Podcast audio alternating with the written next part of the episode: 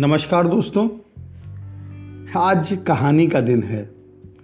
जी हाँ कुछ बातें जो हमें साधारणतया शब्दों में समझ में नहीं आती हैं, वो कहानी के माध्यम से बहुत अच्छी तरह समझ में आ जाती हैं। तो we can say it story time तो आइए एक प्यारी सी कहानी सुनते हैं और फिर उसमें छुपे हुए गहन अर्थ के साथ जुड़ते हैं। एक बार की बात है, एक गाँव में एक मूर्ति बनाने वाले ने एक देवी की बहुत सुंदर मूर्ति बनाई। और उसने सोचा कि उसे शहर में अच्छी कीमत पर बेचा जाए, क्योंकि मूर्ति बहुत सुंदर थी। अब उसने साधन ढूंढना शुरू किया कि भाई, किस साधन से मैं मूर्ति को लेकर जाऊँ? तो कुछ ऐसा संयोग रहा कि उसे कोई विशेष साधन नहीं मिला। तो उसे गधा ही मिल पाया। कुम्हार से उसने गधा लिया और मूर्ति को गधे पर लाद लिया। और शहर की ओर बढ़ने लगा। जब वो गाँव से गुजर रहा था तो गाँव वालों ने मूर्ति को देखा। बहुत ही सुंदर मूर्ति थी। तो गाँव वालों ने मूर्ति के सामने झुककर प्रणाम किया, क्योंकि बिल्कुल एक वास्तविक देवी की तरह लग रही थी। वो जहाँ से भी गली से गुजरते, भीड़ रुक जाती और मूर्ति के सामने झुक जाती थी। पर इससे एक अजीब बात हुई। मूर्ति को ले जाने वाले गधे ने सोचा कि भाई कुछ उसमें ख़ास बात है, वो विशेष है। और यही कारण है कि लोग उसे प्रणाम कर रहे थे। समझे ना आप?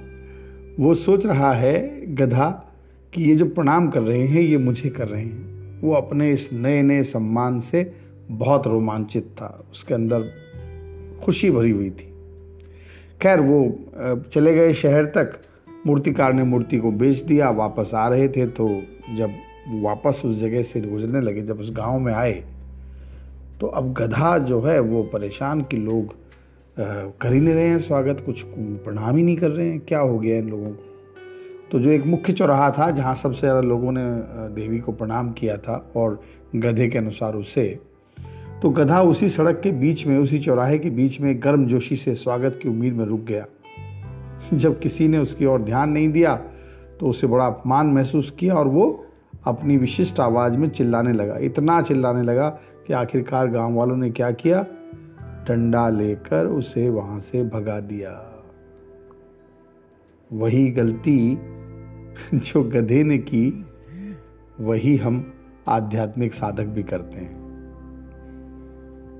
जब हम आध्यात्मिक यात्रा पर चलते हैं, आत्म साक्षात्कार के इस दिव्य मार्ग पर चलते हैं तो ईश्वर की कृपा से एक चमक हमारे आचरण में प्रवेश करती है। हम भीड़ में खड़े हो जाते हैं और लोगों, लोग हमें सम्मान करने लगते हैं। अक्सर सम्मान में झोंक जाते हैं। पर हमें ये महसूस करना चाहिए कि लोग हमें नहीं, बल्कि उस दिव्यता की झलक के लिए झुक रहे हैं, जिसे वो महसूस करते हैं कि हमारे भीतर है। तो उस सम्मान का श्रेय केवल और केवल उस डिविनिटी को जाता है, उस देवत्व को जाता है। हम जो कि सीमित अहंकार का प्रतीक बने हुए हैं, हमें नहीं जाता। यदि हम श्रेय लेना शुरू करते हैं तो हम वो जो एक बारीक सी सीमा है, सीमांकन की पतली सी रेखा है, उसे पार कर देते हैं और अपने झूठे अहंकार के क्षेत्र में प्रवेश करते हैं। और ये भ्रम बहुत बड़ी मात्रा में हो जाता है। लगता है मुझमें कुछ विशेष है। हाँ आप में कुछ विशेष है, लेकिन वो विशेषता आपके भीतर मौजूद दिव्यता है, जिसको अब आप अनावृत कर रहे हो और लोग उसको देखकर सम्मान से भर रहे हैं। और हम पर हम उस दिव्यता को स्वयं उस झलक को महसूस न करते हुए उसे अपने अहंकार को पोषित कर देते हैं कि लोग मुझके, मेरे सामने झुक रहे हैं।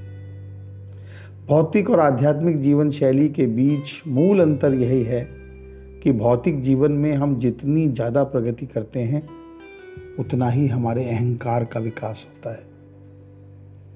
और आध्यात्मिक जीवन में हम जितना आगे बढ़ते हैं, उतना ही अपने अहंकार का त्याग करते हैं। तो देख लीजिए खुद को। ऐसा तो नहीं कि आध्यात्मिक जीवन में भी भौतिकता ढूंढ रहे हैं। अच्छा होगा कि भौतिक जीवन में आध्यात्मिकता ढूंढ लें।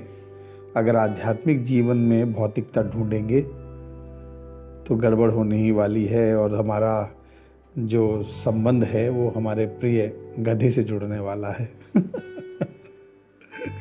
तो सभी साधकों को एक सुरक्षित और धन्य मार्ग की कामना।